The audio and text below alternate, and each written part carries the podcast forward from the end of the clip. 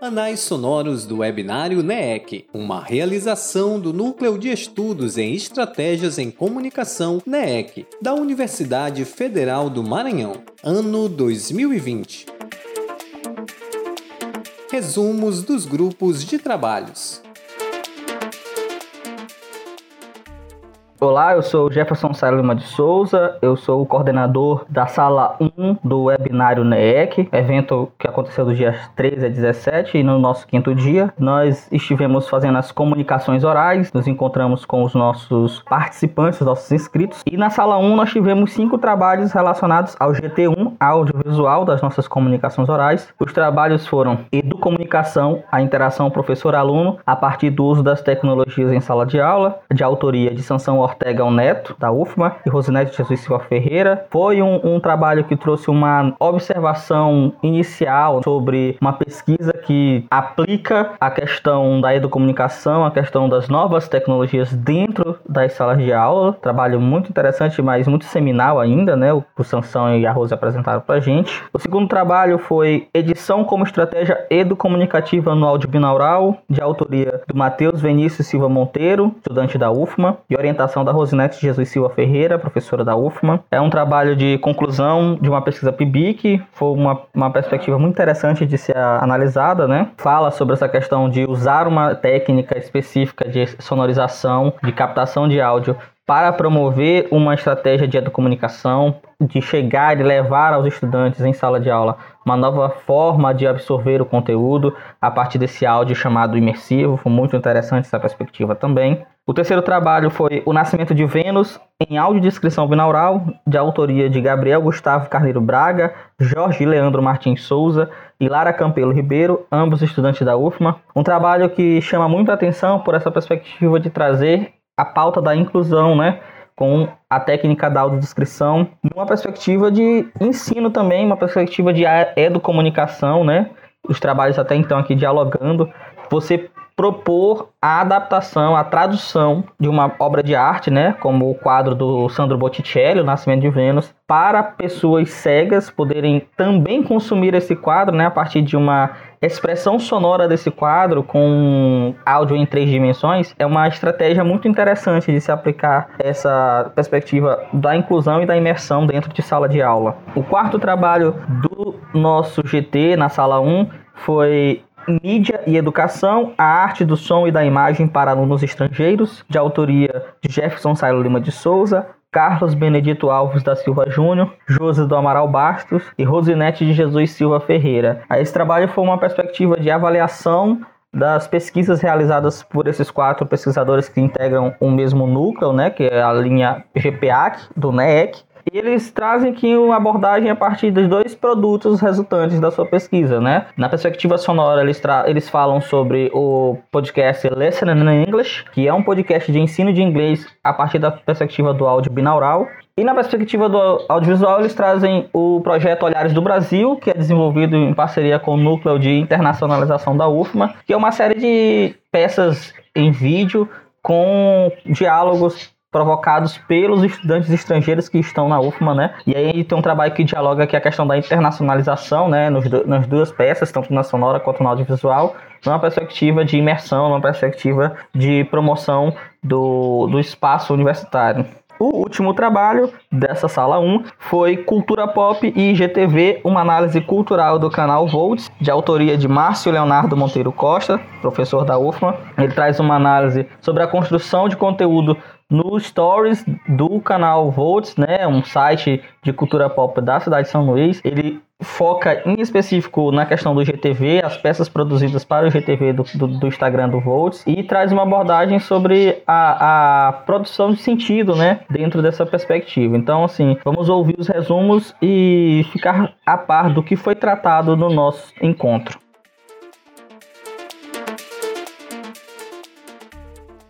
Educomunicação, a interação professor-aluno a partir do uso das tecnologias em sala de aula. Autores: Sansão Ortegal Neto, graduado em Comunicação Social, Rádio TV pela Universidade Federal do Maranhão e mestrando em Cultura e Sociedade pela própria universidade, e Rosinete de Jesus Silva Ferreira, professora doutora do curso de Comunicação Social da Universidade Federal do Maranhão. Inscrevi esta pesquisa no grupo de trabalho 1, Audiovisual. A pesquisa surge da necessidade de entender como se dá a interação professor-aluno em sala de aula a partir da utilização das tecnologias. Portanto, pensamos em elaborar este trabalho para ampliar os estudos acerca do uso das tecnologias utilizadas pelos professores em sala de aula e como eles as utilizam. Para entender que caminhos são adotados pelas escolas e como é a recepção desses estudantes, pensamos em duas escolas estaduais do Maranhão, para observarmos como é a participação desses alunos, que devem ter uma faixa etária de 17 a 21 anos bem como perceber a relação ensino-aprendizagem. No decorrer da pesquisa, analisaremos os resultados que poderão ser organizados em forma de relatório e apresentar à Secretaria Estadual de Educação com a finalidade de contribuir para uma educação de qualidade, além de propor também curso de reciclagem e aperfeiçoamento para os professores, visto que as tecnologias avançam e os cursos são necessários para capacitar e qualificar aqueles que farão uso dela,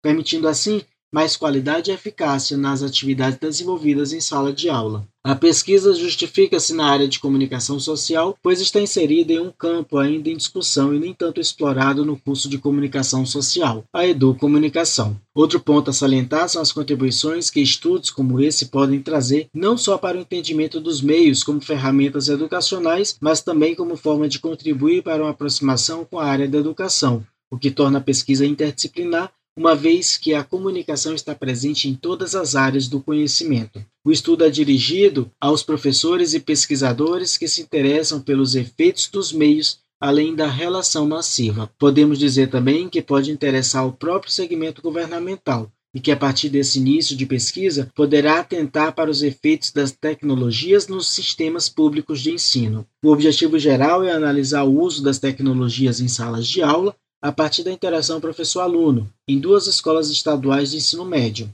enquanto que os objetivos específicos são verificar que ferramentas o professor utiliza em sala de aula, entender como o aluno interage com essas tecnologias utilizadas pelo professor e perceber então que mudanças dessas ferramentas contribuem para melhorar a comunicação professor-aluno.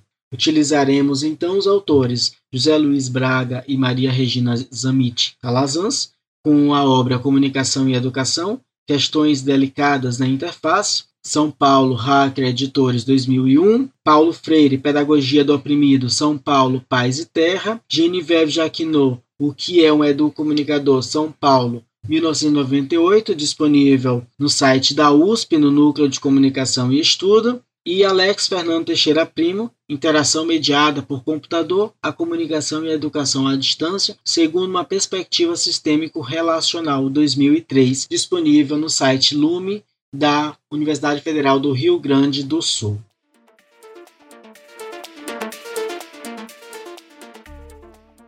Edição como estratégia educomunicativa no áudio binaural, por Matheus Vinícius Silva Monteiro, aluno do curso de Rádio e TV da Universidade Federal do Maranhão, GT01, audiovisual. A pesquisa teve como objetivo principal conhecer a construção do processo de edição. Refletimos sobre a edição sonora e sua contribuição no contexto de criação de produtos educativos para a composição de paisagens e ambientes sonoros aliados à técnica da binauralidade o áudio 3D. Para tanto, desenvolvemos um estudo teórico sobre o conceito de edição. Depois, discutimos sobre o áudio 3D e suas usabilidades, que podem ser tanto em ambientes sonoros quanto em paisagens sonoras. A partir desse aporte teórico, passamos à compreensão do significado da construção da narrativa sonora. Através das sessões de estudos, entendemos a dinâmica do áudio 3D e sua técnica de binauralidade para, em seguida, desenvolver a aplicação deste a produtos educomunicativos.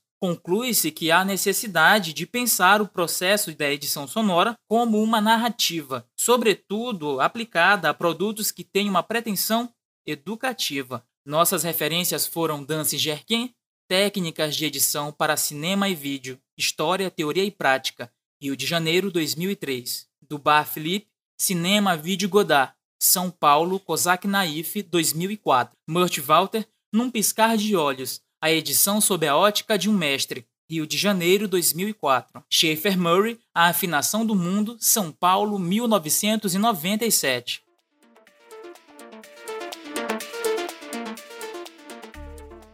O Nascimento de Vênus em audiodescrição binaural. Autores: Gabriel Gustavo Carneiro Braga, aluno de Comunicação Social, Rádio e TV. Jorge Leandro Martins Souza, aluno de Comunicação Social, Rádio e TV.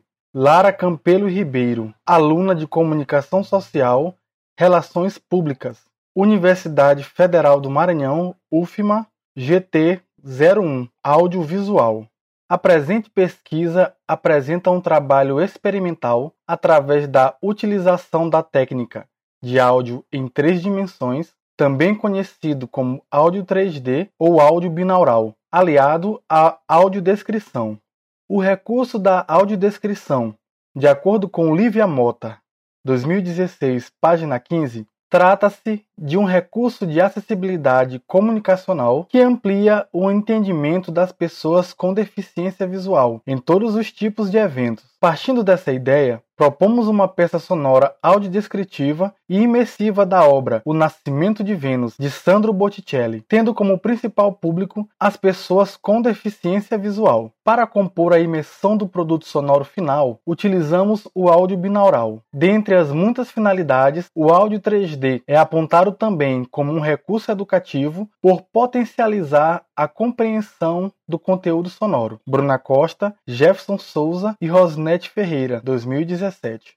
O áudio 3D é um recurso que se assemelha ao ouvido humano, por transmitir a sensação de direção, profundidade e espacialidade. Embora o produto sonoro tenha como público-alvo as pessoas com deficiência visual, a peça sonora é destinada a todos os públicos, uma vez que a imersão proposta pela binauralidade e a descrição pela audiodescrição tem como finalidade apresentar diversas sensações aos ouvintes, podendo apresentar outras perspectivas e se tornando um produto inclusivo a todos os públicos, como aponta Lívia Mota, 2016, página 16. Além das pessoas com deficiência visual, a audiodescrição amplia também o entendimento de pessoas com deficiência intelectual, idosos, pessoas com déficit de atenção, autistas, dislexos e outros. Para a realização dessa peça sonora piloto, realizamos a locução descritiva com o microfone USB CAD U37. Os sons da natureza foram reproduzidos por meio de vídeos encontrados no YouTube e captados e gravados no Laboratório de Rádio da Universidade Federal do Maranhão, utilizando-se do microfone e fone de ouvido Roland CS10EM binaural e do gravador Zoom H1N, foi fixado nas orelhas de um manequim o microfone e com o celular eram reproduzidos os sons da natureza em diversas direções, da esquerda para a direita e de cima para baixo. Através do experimento, pôde-se constatar a riqueza de detalhes que podemos obter mediante a utilização da audiodescrição e do áudio 3D. Referências: Costa, Bruna Rafaela Almeida da Souza, Jefferson Cylon Lima de Ferreira, Rosnete de Jesus Silva. O áudio 3D como elemento para práticas educacionais. Em segundo SIC Simpósio Internacional Interdisciplinar em Cultura e Sociedade, do PG Cult, 2017, São Luís, Edufma, 2018, páginas 1 a 17. Gustavo Gabriel. O Nascimento de Vênus em audiodescrição binaural. Projeto piloto. Disponível em http dois pontos, barra, barra, soundcloud.com barra Gabriel traço Gustavo traço 3 barra U traço Nascimento traço Vênus traço em traço audiodescrição binaural traço projeto traço piloto acesso em 5 de julho de 2020 mota l.m.v audiodescrição na escola Abrindo Caminhos para a Leitura de Mundo. Campinas, Pontes, 2016.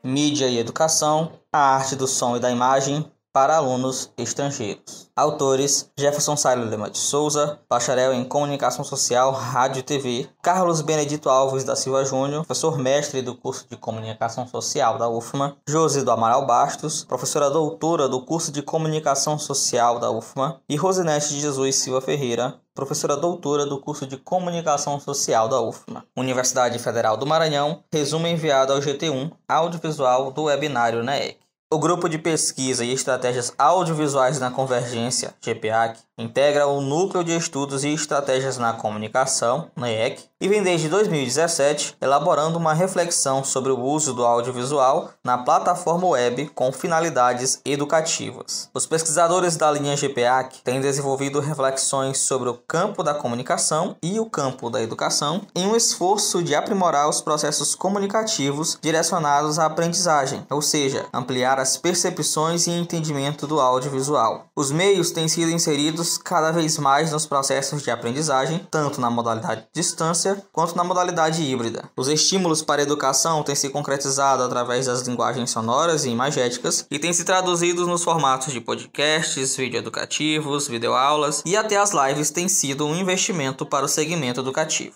Todos estes direcionamentos têm o intuito de contemplar uma sociedade imersa na mediatização. Se observamos o cenário social com as lentes da educação, percebemos que o sistema cada vez mais requer modos de enfrentamento e maior participação na dinâmica escolar, seja nos níveis iniciais ou superiores. Devemos observar também as características relacionadas ao campo da comunicação. Entre as várias, destacamos aqui a inclusividade, penetrabilidade e acessibilidade. Através destas e outras especificidades, os meios de comunicação conseguem ampliar o alcance e passam a pautar temas antes de exclusividades da escola. É necessário refletir que a partir do momento que os meios pautam assuntos que antes eram do domínio escolar, passamos ao enfrentamento de saberes que envolvem os formatos e conteúdos dessas mensagens, ou seja, a forma como serão abordadas em cada faixa etária. Neste ponto reside uma das preocupações entre os campos, vistos que ainda não temos domínio sobre os processos tecnológicos e mediatizados da sociedade. Muitas regiões do país ainda não conseguem se inserir no contexto tecnológico e tal ausência não pode ser minimizada. De acordo com o IBGE 2018, o Brasil ainda tem 6,8% da população analfabeta, ou seja, 121 mil pessoas não detêm o código da leitura. Observamos, portanto, que há um campo denominado educomunicação, onde novos paradigmas discursivos, competências, habilidades e conceitos estão sendo consolidados. Um campo que se caracteriza como sendo transdisciplinar midiático e interdiscursivo. Atento a esse contexto, o GPA vem discutindo as linguagens visuais e sonoras como elementos agregadores, não só para aqueles distantes da sociedade tecnologizada, mas também para aqueles que vivem uma relação espaço-tempo, como antes preconizou Stuart Hall. Nossa proposta nossa proposta foi pensar o eixo comunicação e educação a partir do audiovisual. Para tanto, desenvolvemos dois produtos: o podcast Listening in English e o canal no YouTube Olhares do Brasil. O primeiro consiste em uma produção sonora direcionada a alunos em situação de intercâmbio e tem como finalidade contribuir de forma didática na compreensão da língua inglesa em situações cotidianas que exigem uma dinâmica no conhecimento do idioma. O Olhares do Brasil está direcionado a alunos do exterior que chegam ao Brasil são Luís, para intercâmbio na UFMA. Os programas se entrelaçam nos tocantes à cultura, idiomas, atores sociais, plataformas utilizadas, linguagens e usabilidades. Partimos do princípio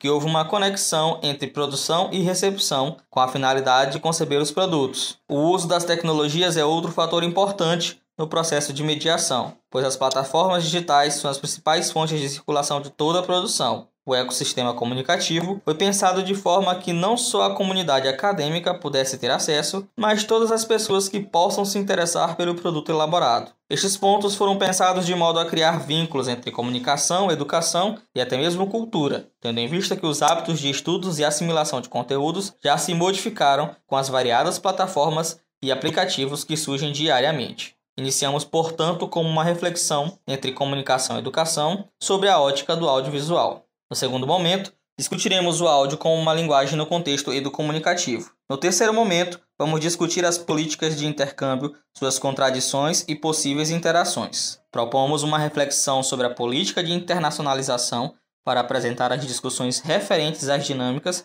de implementação destas políticas nas instituições de ensino superior que visam a integração e inclusão dos alunos internacionais à cultura brasileira. Referências: Josi Bastos, Maurício Cerveira, Alessandra Martins e Raíssa Salles, no artigo Olhares do Brasil, um estudo sobre os alunos internacionais na política de internacionalização da UFMA, publicado sobre a organização de Flávio Almeida Moura, Marcos Fábio Belo Matos, Ramon Bezerra Costa e Rosinete de Jesus Silva Ferreira, em Produção de Sentido e Tecnologia Estudos Contemporâneos em Comunicação, é de UFMA 2018.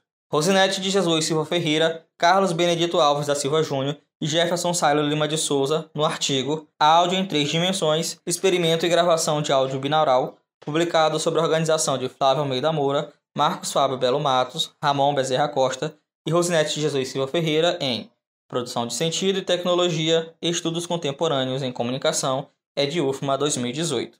Rádio Híbrida, programa Listening in English, disponível em www.radiohíbrida.ufma.br barra programas barra Listening in English 2020. Instagram, Projeto Olhares do Brasil, disponível em www.instagram.com barra olharesdobrasil.ufma 2020.